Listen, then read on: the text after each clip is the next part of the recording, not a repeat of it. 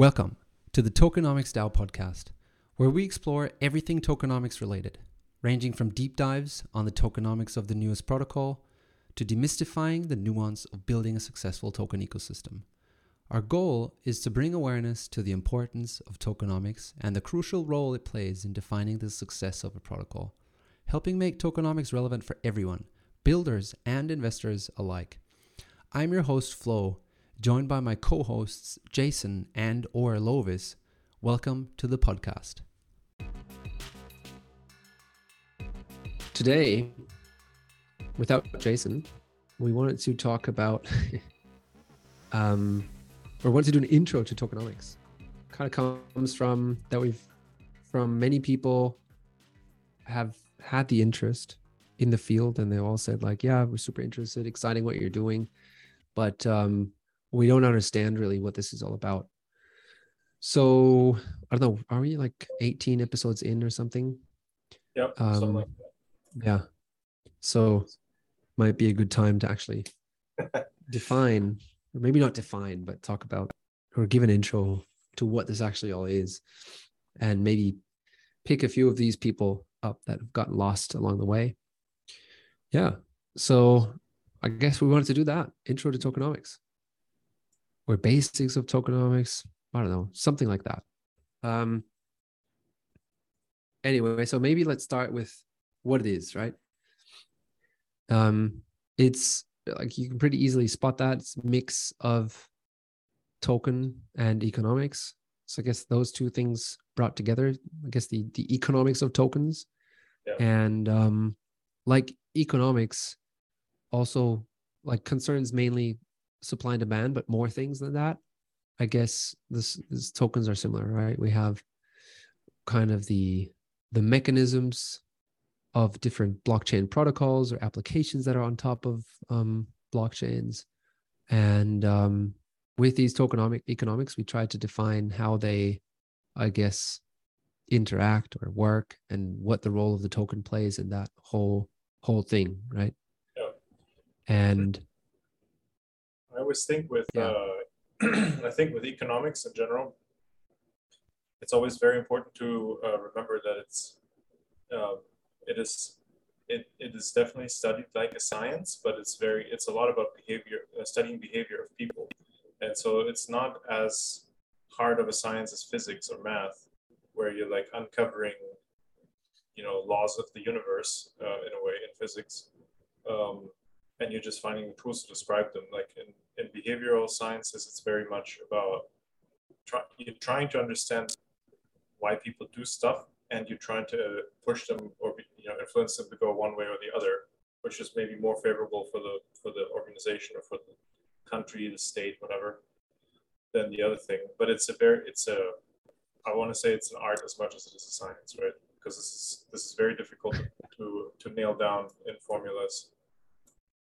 Um, and so yeah, I think and so similarly in, so similarly in tokenomics, right? Uh, we we try to use tokens to create outcomes, favorable outcomes for everybody, but some in some projects it works well, and some it doesn't. and so and we study that and we try to increase the odds. Yeah, yeah, yeah. I think that's that's good. Yeah, and I think I mean throughout this um, podcast, we should also make sure that we go through the terminology because I often think we don't do that. So maybe for once in this episode we can we can do that. Maybe talk about uh, briefly explain um, certain things like staking or a smart contract.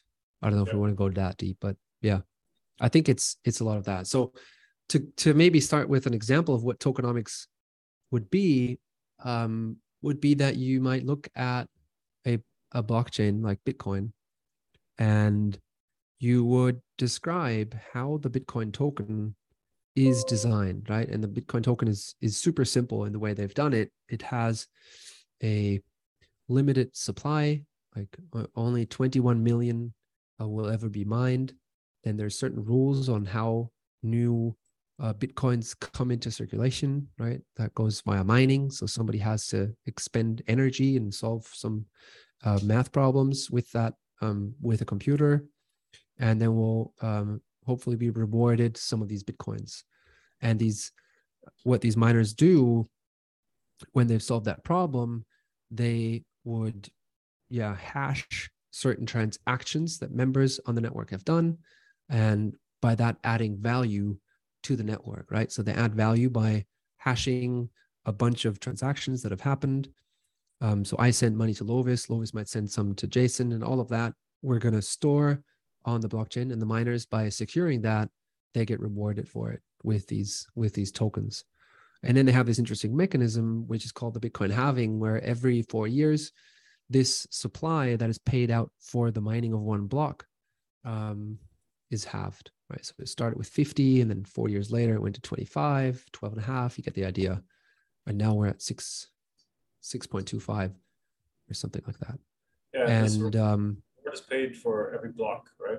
For every successfully mined block. yeah Yeah. So it so Yeah, the block comes yeah so every 10 minutes but every every ten minutes. Yeah. So actually, like for Bitcoin, it's pretty much is a formula, right? Um, and that's something that's interesting in when you compare it to like normal economics, right? Because in with tokens, you have this uh, blockchain, smart contract, consensus mechanism where people agree on something.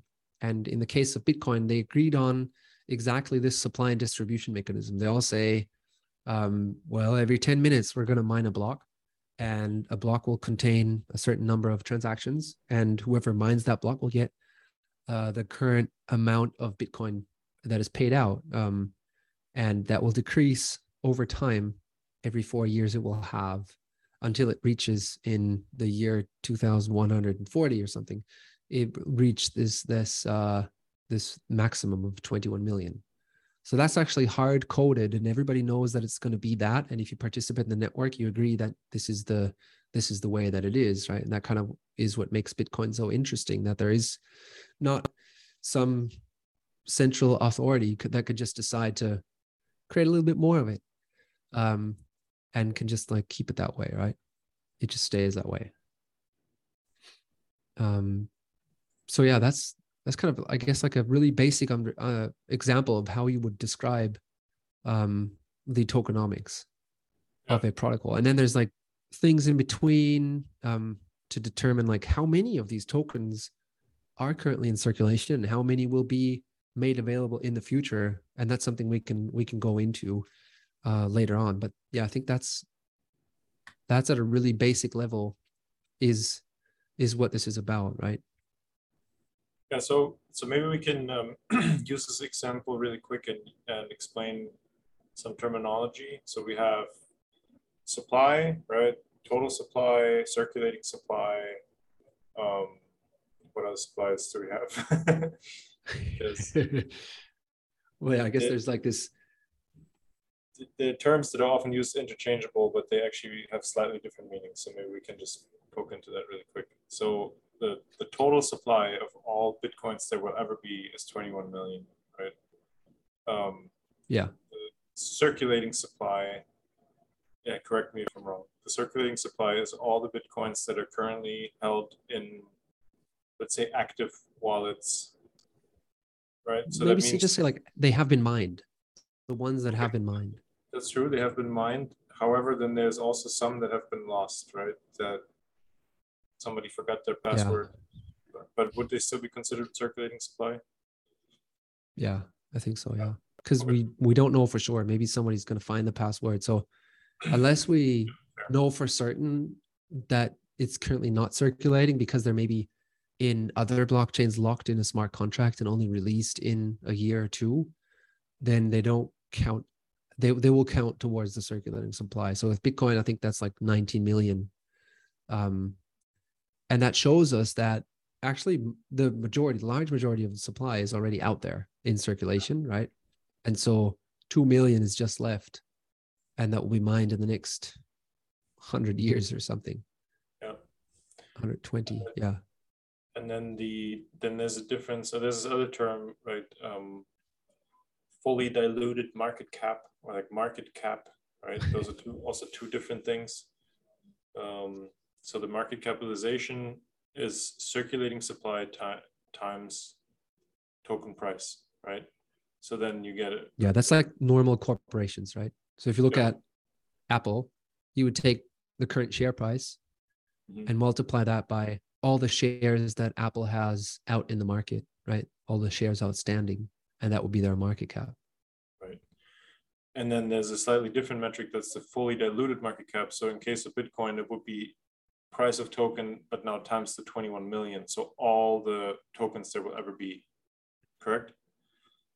Yes, yeah. And and that's something I don't think this really exists with like traditional corporations because even though a lot of them create new shares, they don't do that algorithmically. And in the in the crypto space, many do that, right? So with Ethereum, they have this certain inflation of uh, one to two percent every year, and uh, other blockchains have that as well. And um, yeah, Bitcoin also releases a certain amount of tokens through this mining every year. So then, yeah. some some other projects, yeah. even if they're not, so there's another term.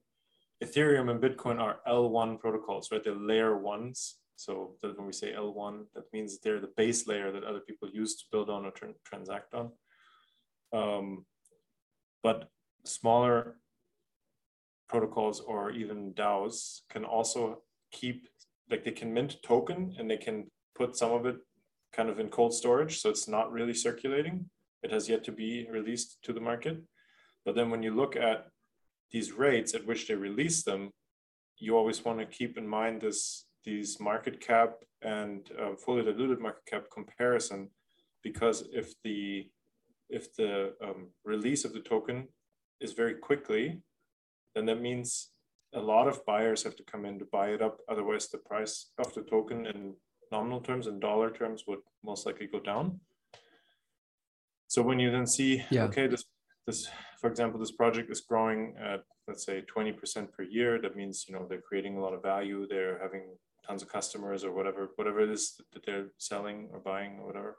Um, growing at 20% per year. But if they, if they, and you look at the tokenomics and they are planning to release way more than 20% of new tokens into the market, then that might be an indicator that that could have a negative repercussion for the price in dollar terms. Now, whether or not the dollar price of the token matters is a completely different story. This is just one thing to, to look at when you do analysis. Yeah. So it's like with Bitcoin, you can, you can, you can see that, right? So it's currently, I hope I got the numbers right. The market cap is like some 379 million and oh billion probably billion, billion 379 billion and um that's what the market cap with the circulating supply of 19 million tokens times the current price we look what is that 19,000 right so if you uh, multiply these two you get to 379 billion and then the fully diluted valuation means that at the time when Bitcoin will have released all of its tokens, so the, the supply will be 21 million in circulation. If it had, if we were still trading at a price of 19,000, then the fully diluted valuation would be 417 billion. So that's like a, a small increase or like a comparatively not so high increase. But what you'll see is that there's plenty of tokens out there that have a large difference between that. And that means that they have to kind of like grow because through some mechanism, they'll be introducing a lot, a lot of tokens into the market in the coming years.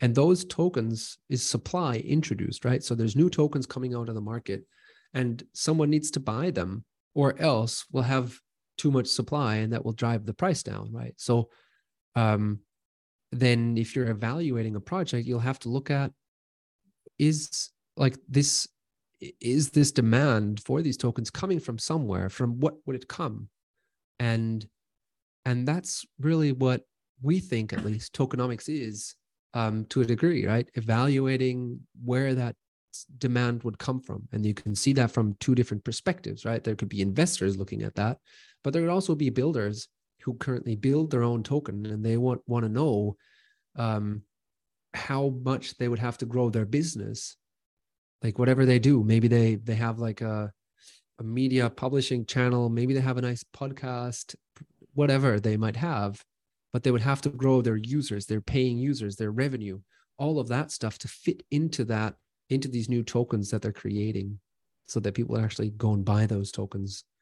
Um, and they won't have too many of them on the market to, yeah, crash the price perhaps because of an oversupply.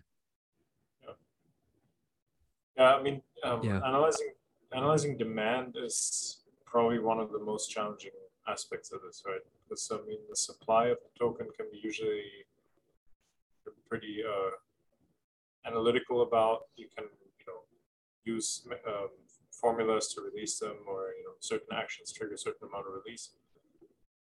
But simulating demand or thinking that through, who would want to buy it and at what price point? That's that is very challenging. And in fact, if you can come up with a definitive demand model, then you'll be a Warren Buffett type investor. Like you'll do very well. Oh, even better. I think that will be the that's the holy grail if you can figure out how demand, yeah. How to predict demand. Yeah, I so mean, this, yeah.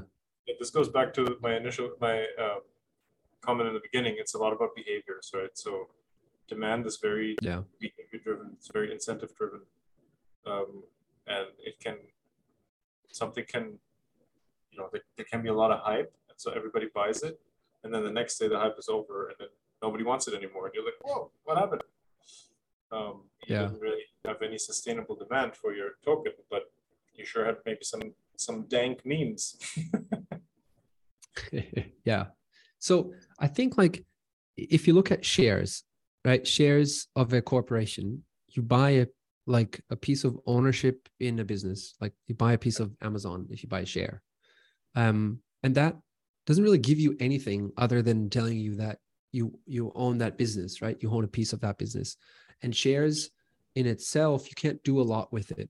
You, just can you could just hold them you can sell them and they maybe pay a dividend um, and corporations can buy them back. So those are kind of like the features that a business would have with their with this share mechanism with this stock mechanism.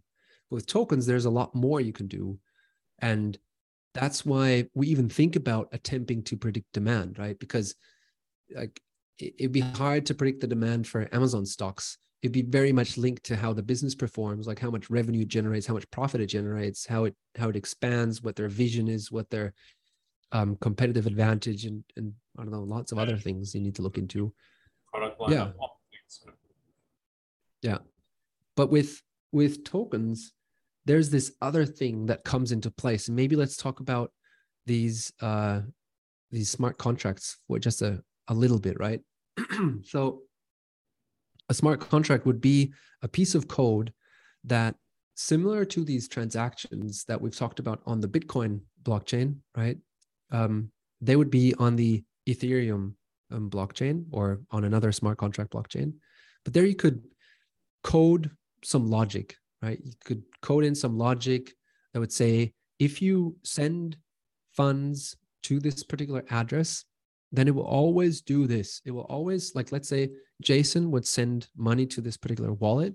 It would always uh, send half of it to Lovis and half of it to myself. So you could code that logic into the blockchain um, and call it a smart contract. So then we could all um, kind of trust that piece of code because it is um, backed by this consensus of all the different nodes that back this network. So if I send a transaction there, I'll know it always will do that. And if you want to change that code, it will get a new address. So you'll have to send it somewhere else. And with that uh, programming logic, that makes this whole thing really interesting, I guess, because then now you can program mechanisms into the tokens. And that's what really makes them different to shares, right? So with shares, again you can only do these like basic things but with tokens you could have something where uh i think thorchain does it thorchain is this decentralized um cross-chain exchange right? So you go there and you can swap bitcoin for ethereum. And they've built this uh, piece of software. And they have their own token called rune. And whenever somebody deposits collateral for these for this exchange so you put some money into into something then that needs to be backed by a certain amount of rune tokens right? So if I put in $10 worth of Bitcoin, I need to also deposit a certain amount. Maybe it's also 10, maybe it's $20. I forgot. Um, I'll link the article down below so you can read it up. But there's like, let's say it's 20. So you put it, you have to put in $20 worth of Rune to back that. And that is programmed into such a smart contract, um, saying that this is the way this will behave. And this, of course, makes it, I won't say it makes it predictable, but it makes it like a little bit easier to get a feeling for um, how demand for the token would behave if we know how um, how many tokens are locked up in this exchange. And this is yeah there's like all sorts of different examples where um where people have created these smart contracts that that do certain things right? So there's there's communities out there where i think friends with benefits where they have um this uh, model It's a gated community, right? So you can only join their Discord and discuss stuff if you own 50 tokens. I don't know how many it is, but like you own 50 tokens.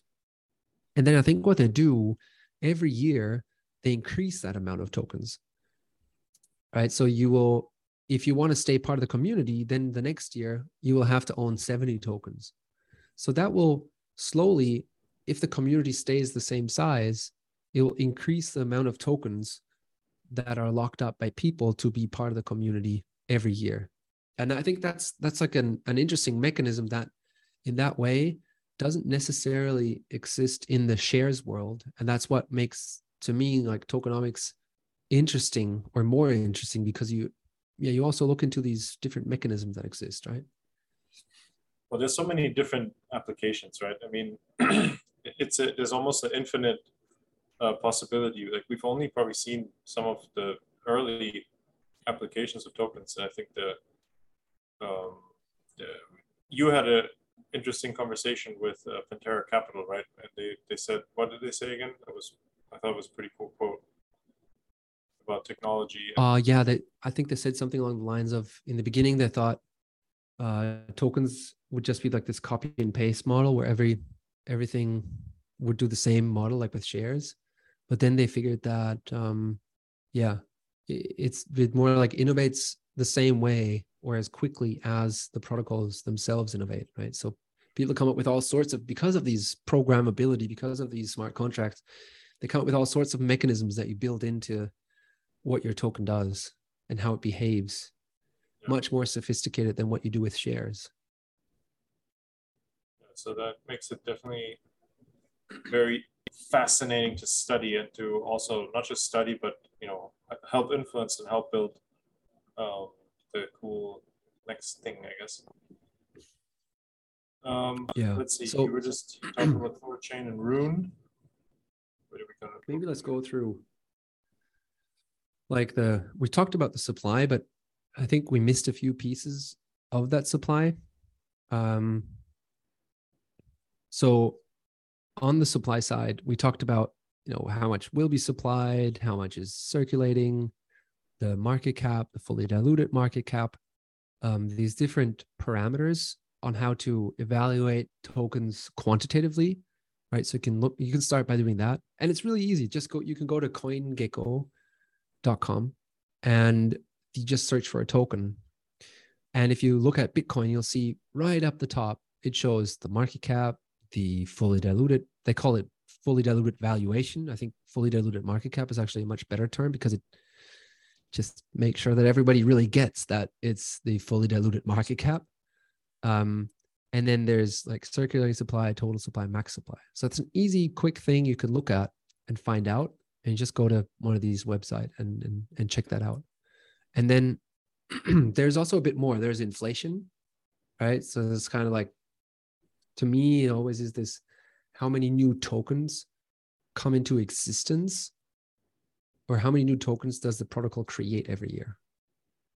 Right, so Ethereum creates um, new tokens every year. They have like a, a schedule for that. It's also programmed how much it's going to be, and, and you can you can look that up. Um, and so, yeah, they have something for that.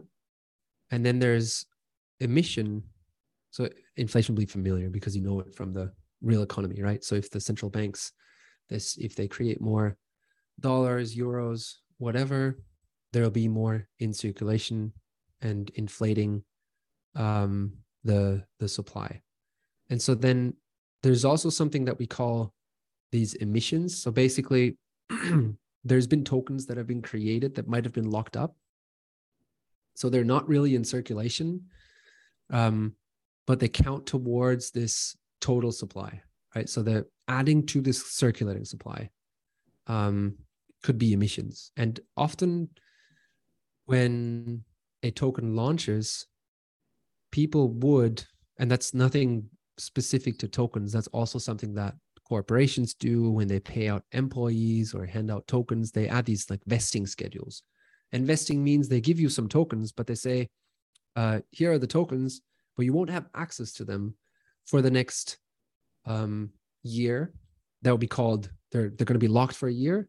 And then after that, they will gradually unlock. Every year, you'll get uh, 30% of them for the next three years or something.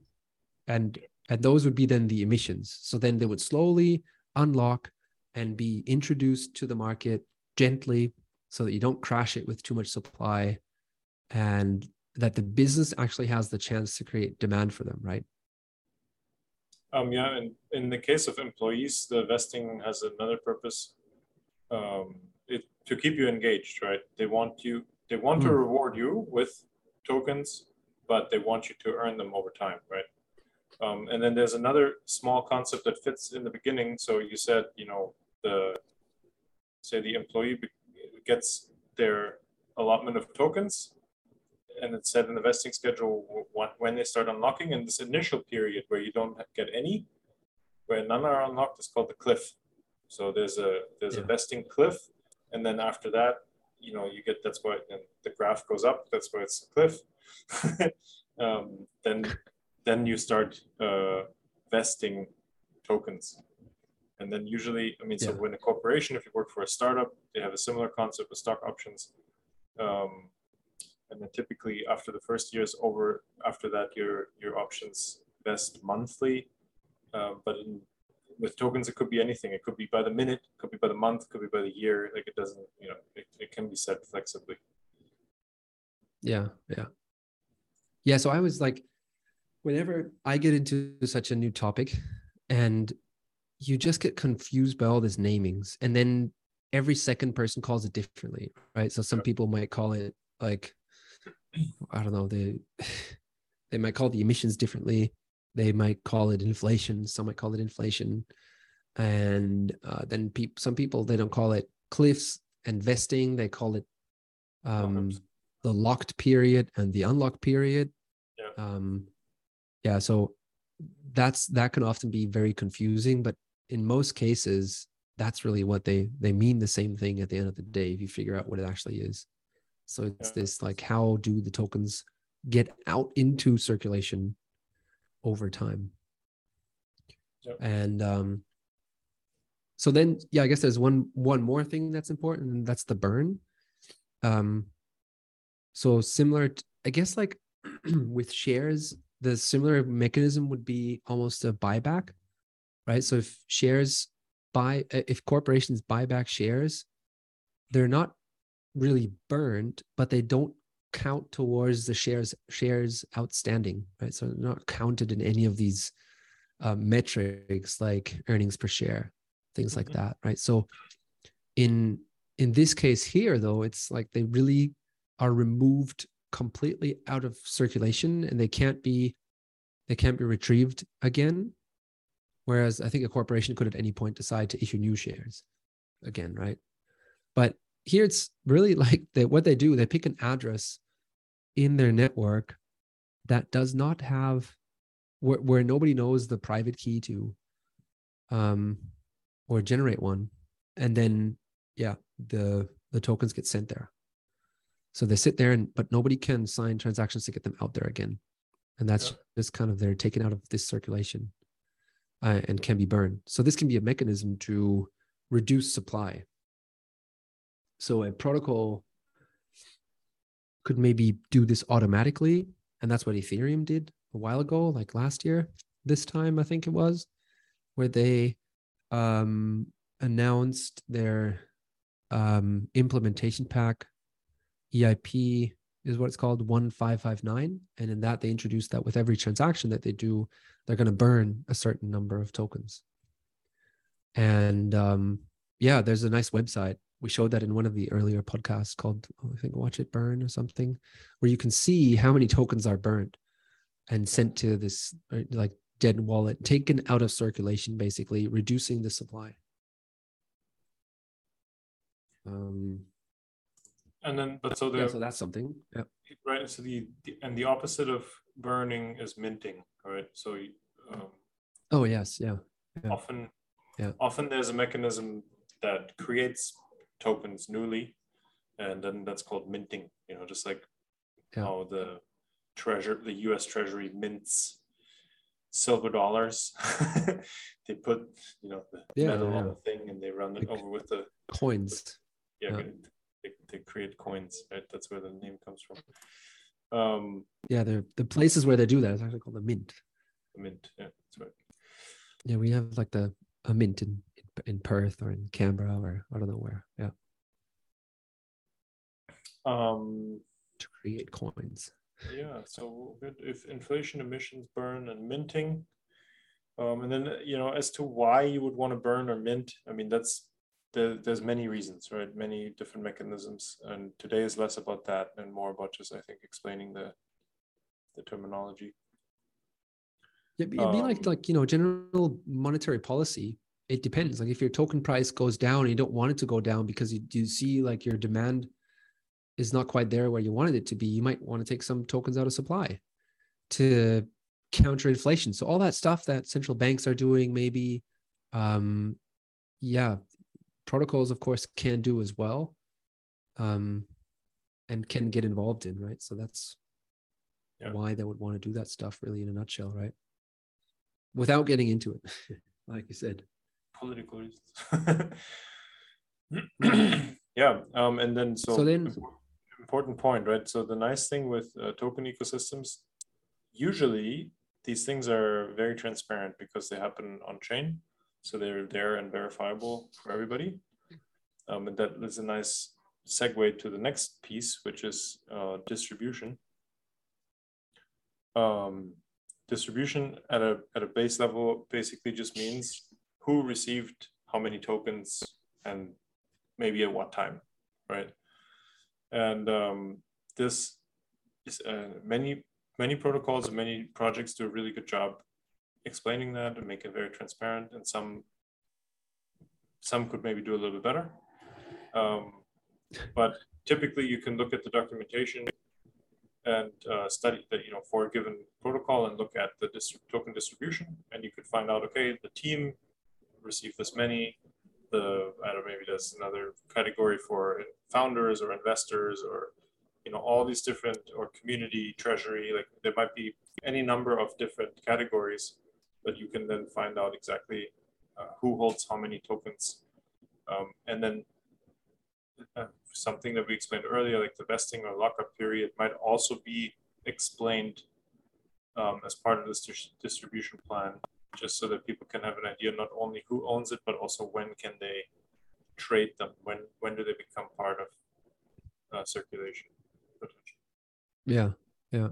So that's often like you find a pie chart. I've um, Messari often has that kind of information, or their own documentation. If there if there's like a half good protocol, they'll have their distribution. And by the way, it's also often called allocation. I think um, and so yeah, they they have kind of that distribution allocation scheme in a pie chart somewhere on their in their documentation, and and then there's like different ways to do that even right. So that's also an aspect of like tokenomics. Do you want to um, give it all to your investors, keep it for the team, and only give very few to uh, the open market, right? So that can be traded um, or do you want to maybe do something where you like airdrop all tokens to um, maybe past users of your application or protocol right so that's also something that have been explored and for bitcoin's case it was just like whoever got aware of Bitcoin back then in um, 2008, 2009. Anyway, so whoever got aware of that and got a computer and started mining, um, yeah, they got rewarded bitcoins, right? So it's like everybody's fair game. You just had to know about it, had to be able to set it up, and then you were theoretically able to get bitcoins. Yep. Um, yeah, so that's also different. I think also like from an investors and builders perspective, this is something to be really careful about and look into to find out, think through.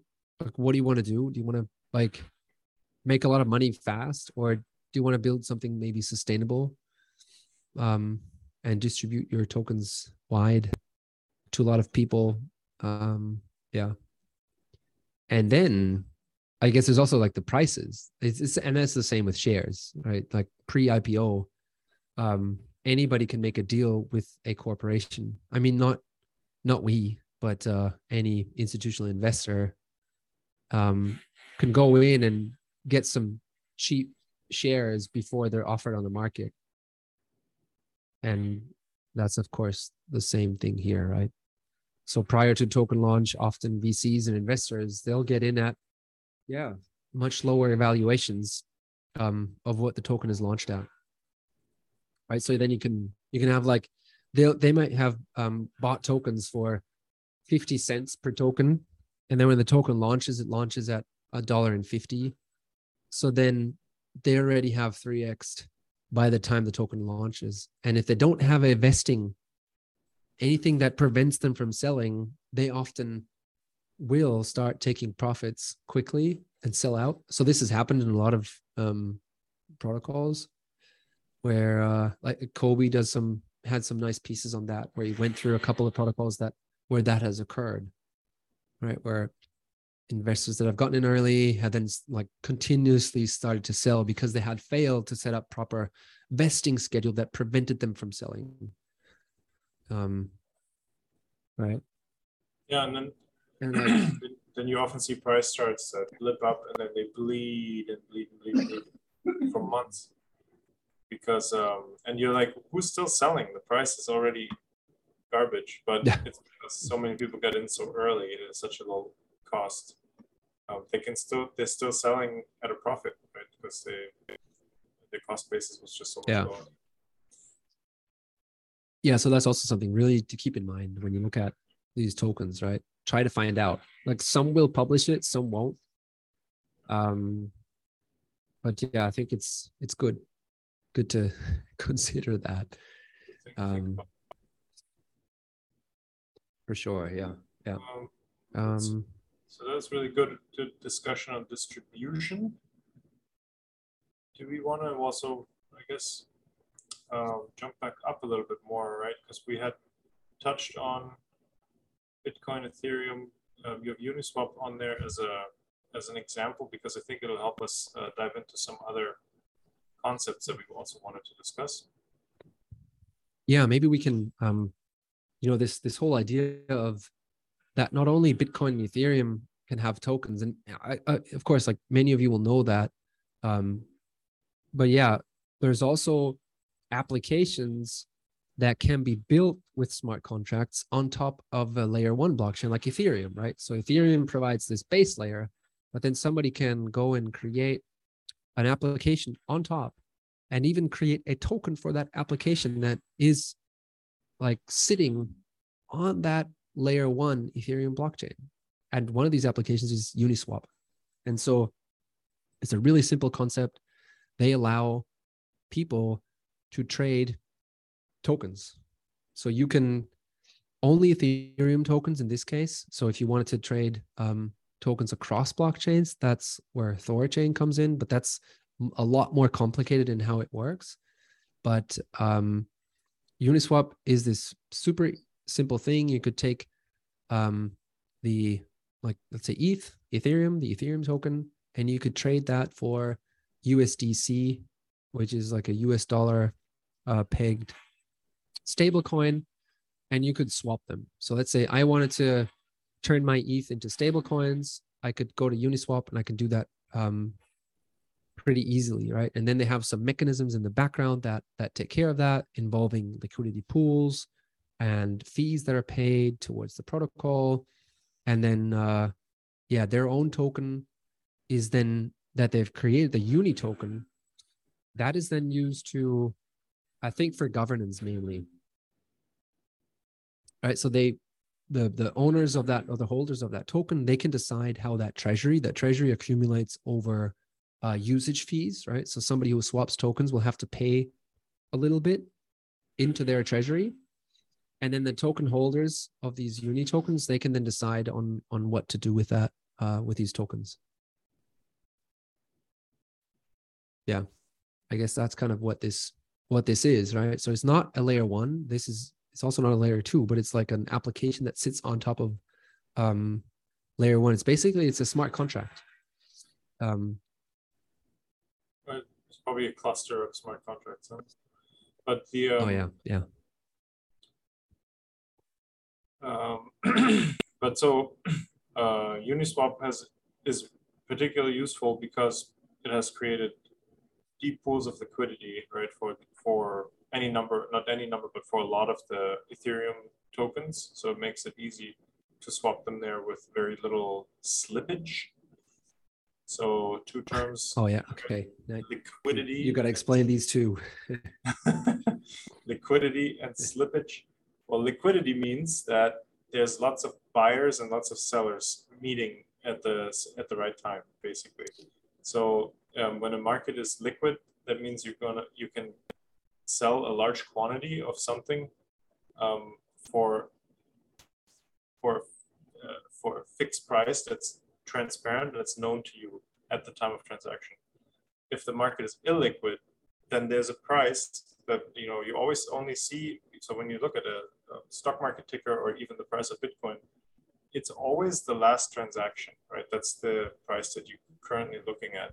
So that does not necessarily mean that your transaction, even if it's just you know the next second after that last one, that it goes through for the exact same price. It does not mean that. It might be higher, it might be lower, right? And so if liquidity is poor, if if there's no liquidity, and then you know there's a price. Okay, it says twenty thousand dollars, and then now you try to sell, and you get instead of twenty thousand, you get fifteen thousand dollars. Well, then there was really bad liquidity. That means there was no bids, right? Nobody was bidding to buy um, and maybe there was a few people bidding to buy, but they only wanted five dollars worth of Bitcoin, right? But you were selling fifty thousand dollars worth of Bitcoin. Well, then that five dollar bid is no good for you, right?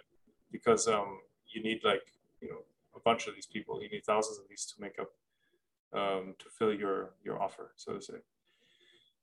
Um, and so this this other word that I said, slippage, is kind of expressed in that as well. So if you say, hey, I'm, I'm selling one Bitcoin, um, the last transaction price that's known to you is 20,000, and then you say push go, uh, sell now, and then it ends up selling for say 19,857, well then that difference, I, I, should have picked an easier number.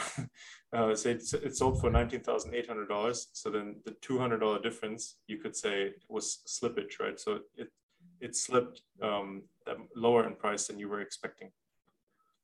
Um, yeah. yeah. correct me if any of and that like, was wrong.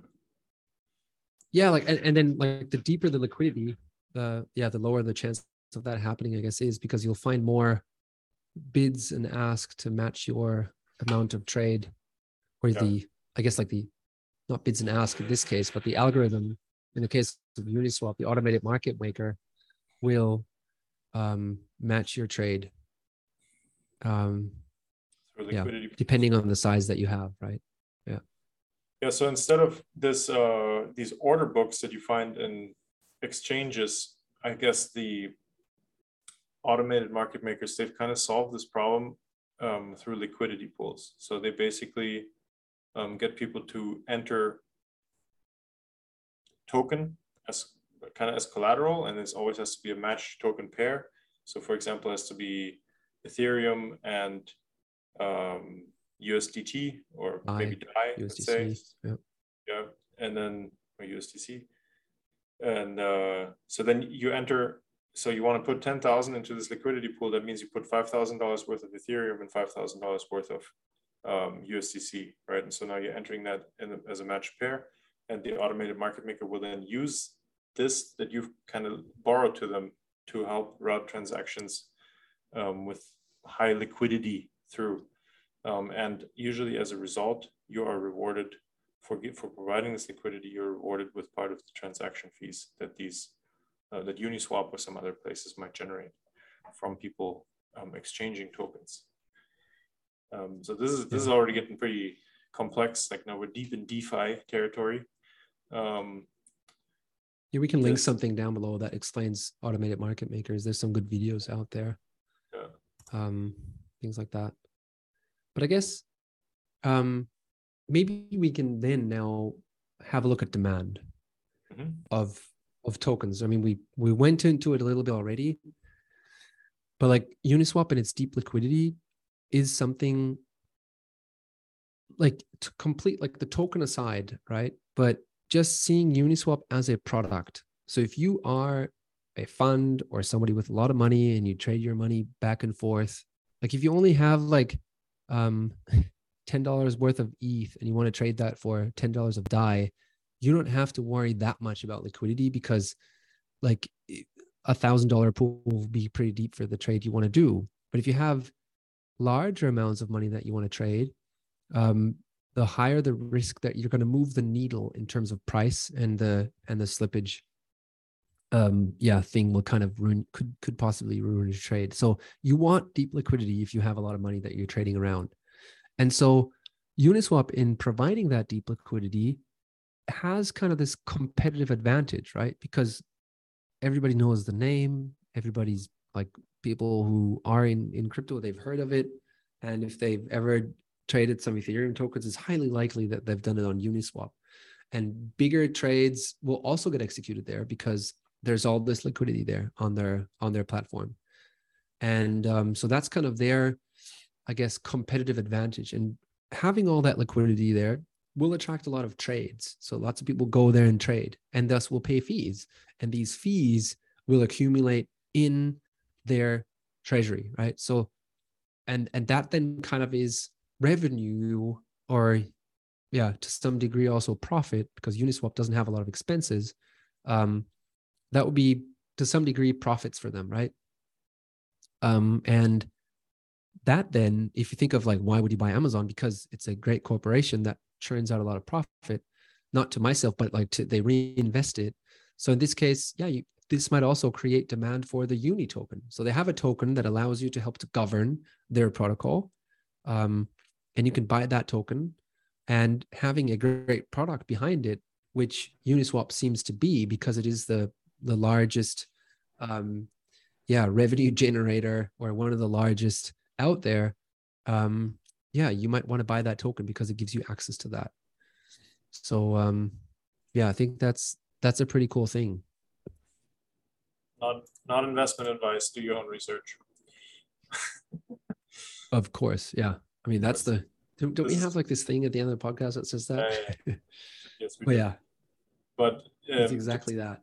Just goes to show that some tokens can be engineered to try to capture value, right? So Uniswap clearly has created something that's that, generates value for people because they want to exchange tokens. Great, and you want to do that with uh, minimal downside, and they have uh, done a pretty good job with that. So th- what they have is valuable. So if you can connect this valuable engine that churns out uh, revenue to a token, that, that may be a good investment. That makes that makes logical sense, right? Without making any sort of recommendation specifically to Uniswap. This is just an example.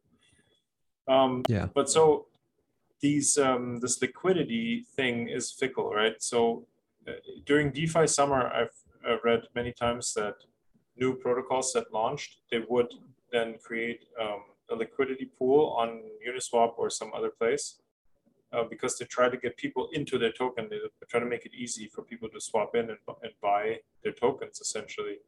Um, and often, like, but how did this work, right? So because they try to incentivize um, people to get their token to even to even enter their tokens as collateral into a liquidity pool because that's the only way that uh, seamless swapping can even happen in the first place, right? So so like behind the Uniswap, there's people who are kind of going deeper and they're providing liquidity to the exchange. Um, but then that has problems because investors will only give their collateral to liquidity pools that pay them really high rewards, right? So then it becomes like this beauty pageant of like, oh, this this place is paying 300%, this one's paying 200, maybe, oh, no, it's only 30. Well, as soon as it's only 30. I'm definitely going to pull all my money out and go take it somewhere else, right? Um, and I think so. This is what I'm all the stuff I'm saying is trying to be the segue to this concept of uh, protocol own liquidity, which I think is uh, supposed to be the solution for that. Um, but so, how does yeah. protocol on liquidity work? Yeah, this is like a, almost like another whole thing. It's quite complicated. I've written about it in like I wrote a piece on KlimaDAO, and I think there I've covered it to some degree. So um, what it, yeah, what it is is that they circumvent this mechanism, right? Um, and where liquidity hops from uh, protocol to protocol following these token incentives. So they would they would give out tokens and say, "Hey, you get our native protocol tokens if you provide liquidity to us." Um, but then they would let the users own that liquidity. So when they stopped the tap, like they they ran out of their own native tokens to distribute to people, um, the people with that liquidity, they would go off to a different protocol and do it there, the same thing. And so what they said why don't we design a mechanism where we keep that right? So in in in their case then they offer their own token in reward for a payment in a token that they want to own liquidity in right? So in the case of uh, olympus dao uh, they do that. They've pioneered that. They collect dai so someone who provides them dai gets discounted um, ohm tokens and that way they can collect their own tokens. And then they also have this mechanism on the other side where they um, incentivize ohm holders to stake ohm because they have a very high inflation. So if you don't stake you're gonna your share is gonna get diluted and inflated away right? Because there's so many new tokens introduced to the market. If you don't stake basically you lose uh, you lose money.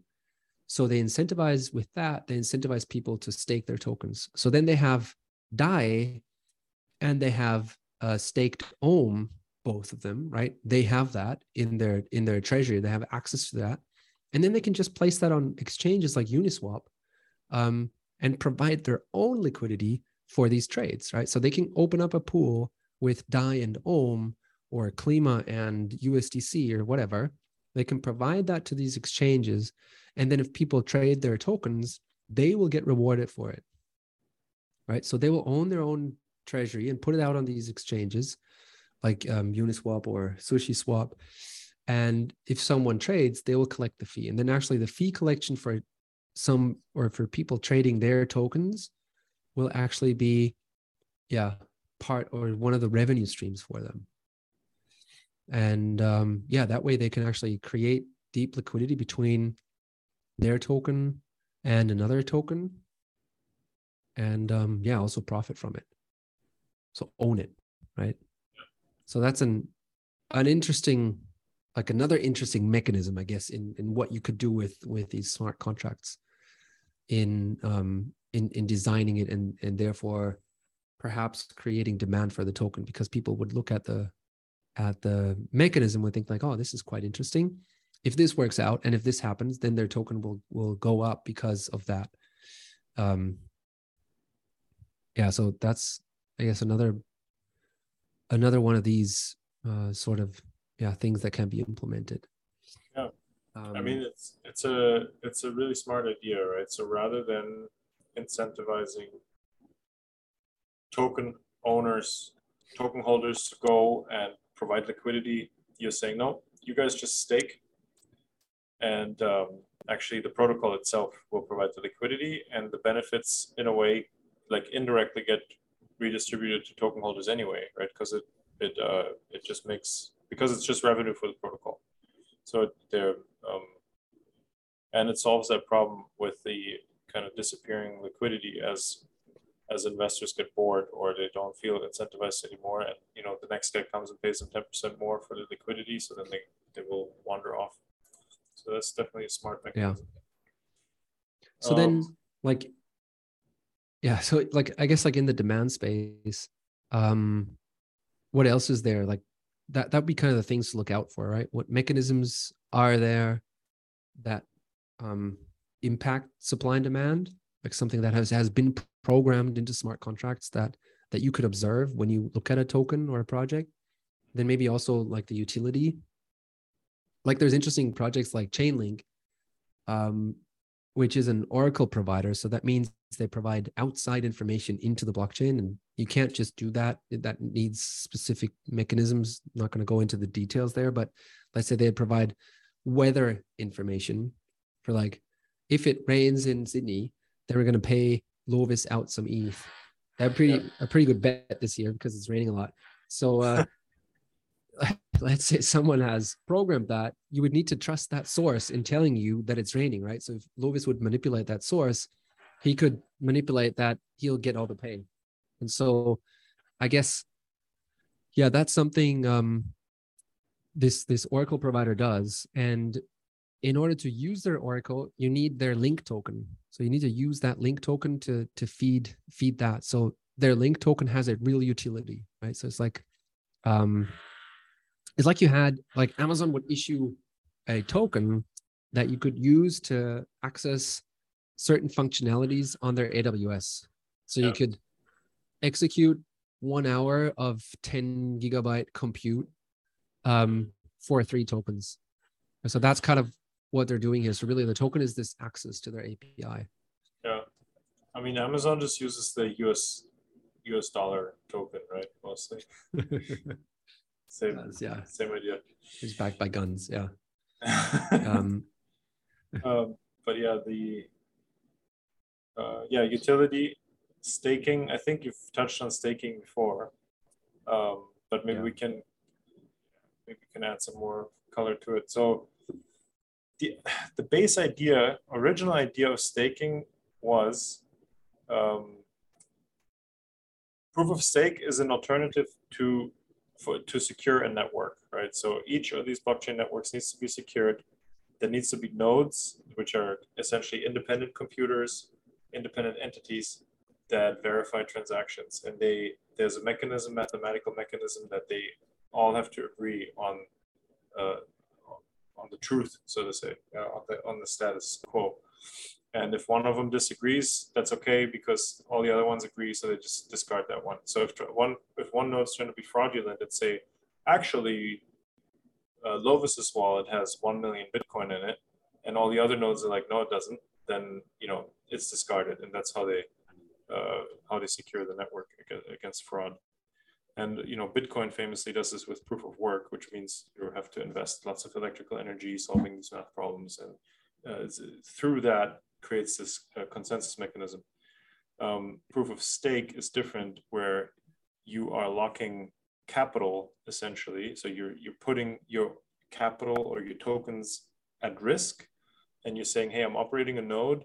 Um, I'm risking my capitals, uh, my capital. So, for example, I have 32 ETH right, which is coincidentally the required amount for operating a full node on ETH um, soon. Um, and there's a simple program that I can run on my laptop, so no heavy industrial mining equipment, um, Bitcoin or you know proof of work mining equipment required anymore. I can just run it on a lightweight computer, but mechanism is largely similar in the sense that my computer now is a node that verifies transactions, and if I cheat, if I say, oh, but again, you know, Lovis's wallet actually has a gazillion Ethereum in it. And then the rest of the network says, no, it doesn't. And you try to cheat.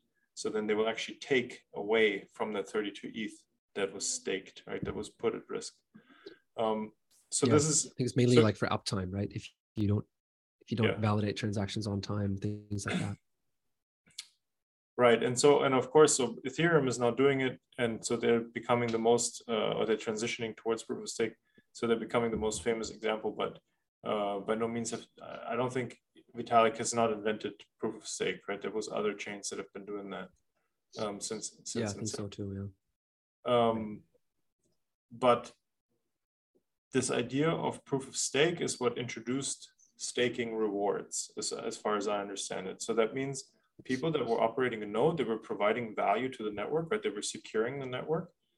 Um, and so in return for their effort or for the risk they were taking with their capital, they got they got paid, right? They got uh, they got a little bit of a reward, very similar to the miners in the Bitcoin network with proof of work, right?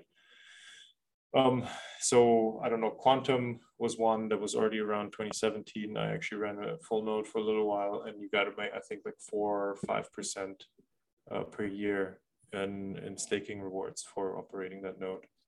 Um, and then later, that that thing kind of morphed into this thing where now it's like, oh, you got a token, or you just got to stake it, right? Like it doesn't really, you're not really doing anything other than just locking it um, for a time period. Really, all you're saying as the token holder is, I promise not to sell it for X amount of time. Mm-hmm. And then protocols will often give you um, token in return, which is, you know, you're not, you know, it's very arguable if this really provides value to the network. Um, but if, but it's, of course, it's an attractive promotional feature, I guess, um, you can have. Yeah, yeah, yeah. And and I guess like all of that will give you, even though it doesn't allow you to predict demand precisely or like yeah. accurately, it does allow you to get a feeling for where demand for the token could come from, right? So if it gives you API access, yeah, that's that's probably drives demand to a certain degree. If it gives you access to protocol revenue like staking does, then um, that's also something, right? That, that that might get you to buy the token and hold it. And uh, another thing could be voting. There's lots of other things, right? So in DAOs or um, community type settings, and I guess that's something that we haven't really gone into is this idea of that you could have a community that is governed by a token. So it's essentially, it's this like so I, I read this great article yesterday by this guy, and it um he explained it with his like train club. He said like, oh, there's these uh, people, they're all train enthusiasts, right? So I like trains, and they like before tokens, they just met and they talked about it. Maybe they created a nice website, they hosted events, did that. They maybe even um, collected some money. But like with such a token, you could then introduce shares to this, right? So that certain people could have shares of this treasury and they could decide um, how to use that treasury. And that's something that's, I think, is really, really interesting. That's emerging is like how to use tokens to to govern and run create ownership in communities and yeah if you've listened to the past 17 episodes i think we've talked about a lot of that um yeah and uh, there's plenty of episodes with that um so yeah yeah so i mean uh, so this goes this goes into social tokens and daos and yeah. uh, uh, governance structures. And that's so governance in itself is a huge i mean yeah like Flo just said we've talked about this many times. Um, it's an it's an emerging field. How do you use tokens to and you know incentivize or, or steer control not control but um, i guess guide outcomes right? Positive outcomes. If that's you know we, we don't know what it is but we want it to be positive. And how can you use a, a token to bring that about? Super super interesting. I think there's gonna like a lot is gonna happen there in the next uh whatever yeah. couple decades. And um yeah anybody that pretends to know the answers uh, at this time uh, is not truthful it's because it's all it's all uh it's like it's developing in front of our eyes and it's fascinating and it's um yeah I highly recommend to get involved um, yourself, but it's uh, yeah, it's a, it's it's a deep it's a deep thing. Um, so I think we've got like one thing left. Yeah. Or do you see anything else that we're missing? Now we got some uh, deeper concepts to explore. Maybe we'll save them for another one. Um, yeah. But uh, well, we have the, the last talk... thing, right? Like, how do we how do we do this? Yeah. How do we tackle these? Yeah, how do topics? we do this? Yeah yeah, that could be something. So I guess being the tokenomics DAO, being part of the tokenomics DAO, um, we spend a lot of time thinking about this and like evaluating different protocols, um, helping others, designing them. So I think we've started some attempts or various attempts, created like lots of content in this field, and yeah, we've we've created this evaluation framework, um, which at this stage is just a survey kind of tool that allows you to or takes you through a lot of questions, and a lot of these questions cover a lot of that stuff that we've discussed today. You'll talk about like what is the value the business actually creates and how is the token connected to that? Um, what's the supply of the token that that they're going to introduce? All of that and we're going to take we're going through that in this survey like format and letting the the the person running doing the survey answer these questions and rate them. And then based on that rating we we just sum that up and and do an average to then create a score for a certain project. So i've done it for ethereum. I've posted it on twitter um, with my answers to these questions. You can check it out. We can link it here. Um, so that's one of the things that we do. I guess we've also been working on a design framework on like, because evaluation framework would be more something for investors, for people, retail or professional or institutional that would look at investing stuff into tokens. But then we also have um, been working on something that will help people design um, their own tokenomics with the knowledge that we've gained from various projects we've done um, and our own token that we've been thinking about. So we, yeah, we've been doing that. So that would include, um, yeah, the, the, like a step-by-step guide on how to actually design your token what you have to think about what mechanisms do you want to put in place what utility you want to you want to run on like what what are the problems you're trying to solve with that yep. so yeah we, we do have that um we're working on it it's not yet finished. No, um, it's not finished. It's a work in progress. Uh, and first question is, do you need? Do you even need a token? Because yeah. um, you should ninety percent stop there. So yeah, and that's good, right? Because um, uh, many many uh, applications really don't need one. Um, but it's not so much whether actually. So you know, the answer is of course deeper. It's not so much whether or not you need it. It's uh, what's your value creation and then how can we connect a token to that in a smart way? Because this goes back again to the demand drivers right? If you're if you don't have a demand driver in the in the project that you're doing then you can still have a token but the the nominal value development of that token just might be disappointing. Let's just say that. Yeah. If you have a lot of um, revenue that might just be enough. You don't need anything else. But if you like don't even have any revenue and you, know, you don't have any demand drivers, then yeah. yeah, you might not be that lucky. Yeah, then um, another thing that tokenomics DAO does, and of course this is where the whole uh, movement I want to say started, was um, Flo created this tokenomics 101 uh, article format and has uh, written many of them himself. And so now we've actually made that part of how people join the DAO is we're asking new members to come in and write one of these uh, tokenomics 101 articles on a protocol. And I guess our goal is to document all the protocols out there, which is a is, is a big God, task. Yeah, never be never be done. But we're you know basically the way it works is if you want to be part of tokenomics DAO, um, join our Discord, come to one of the orientation sessions. They usually happen weekly, uh, at least two or three times a month minimum. Um, and then explain this in more detail. But the long and the short of it at the moment, come and write a tokenomics 101 article. We have a template for it. Um, and that will, you know, our goal is to get that to a quality where we can publish it um, with your name on it, with the with the DAO's name on it, and um, that'll basically be your entry into becoming a contributor in this DAO as well. And then yeah. what do contributors do in this DAO? Well, they solve problems, right? So we have lots of uh, challenges to overcome. We're uh, still a young community. We're growing quickly. So with that, we always need people to come in and own certain um, topics, right, that need improvement. Uh, it, there's also opportunities to come in and consult for others, for clients, right, for, for outside clients outside of the DAO. Um, and we have some of these. We still always want more of those, and we are growing our consulting arm. Um, however, definitely don't just join the DAO to become a consultant. There's a lot more to do than that. And um, the whole thing kind of lives off of tokenomics related content, uh, just very much like this podcast episode you're listening to right now. So even if you do a consulting project, you'll still be asked to produce content about it, to share your learnings with the community and, and the rest of the world. Yeah, and keep you learning as well. I think that's also important, right?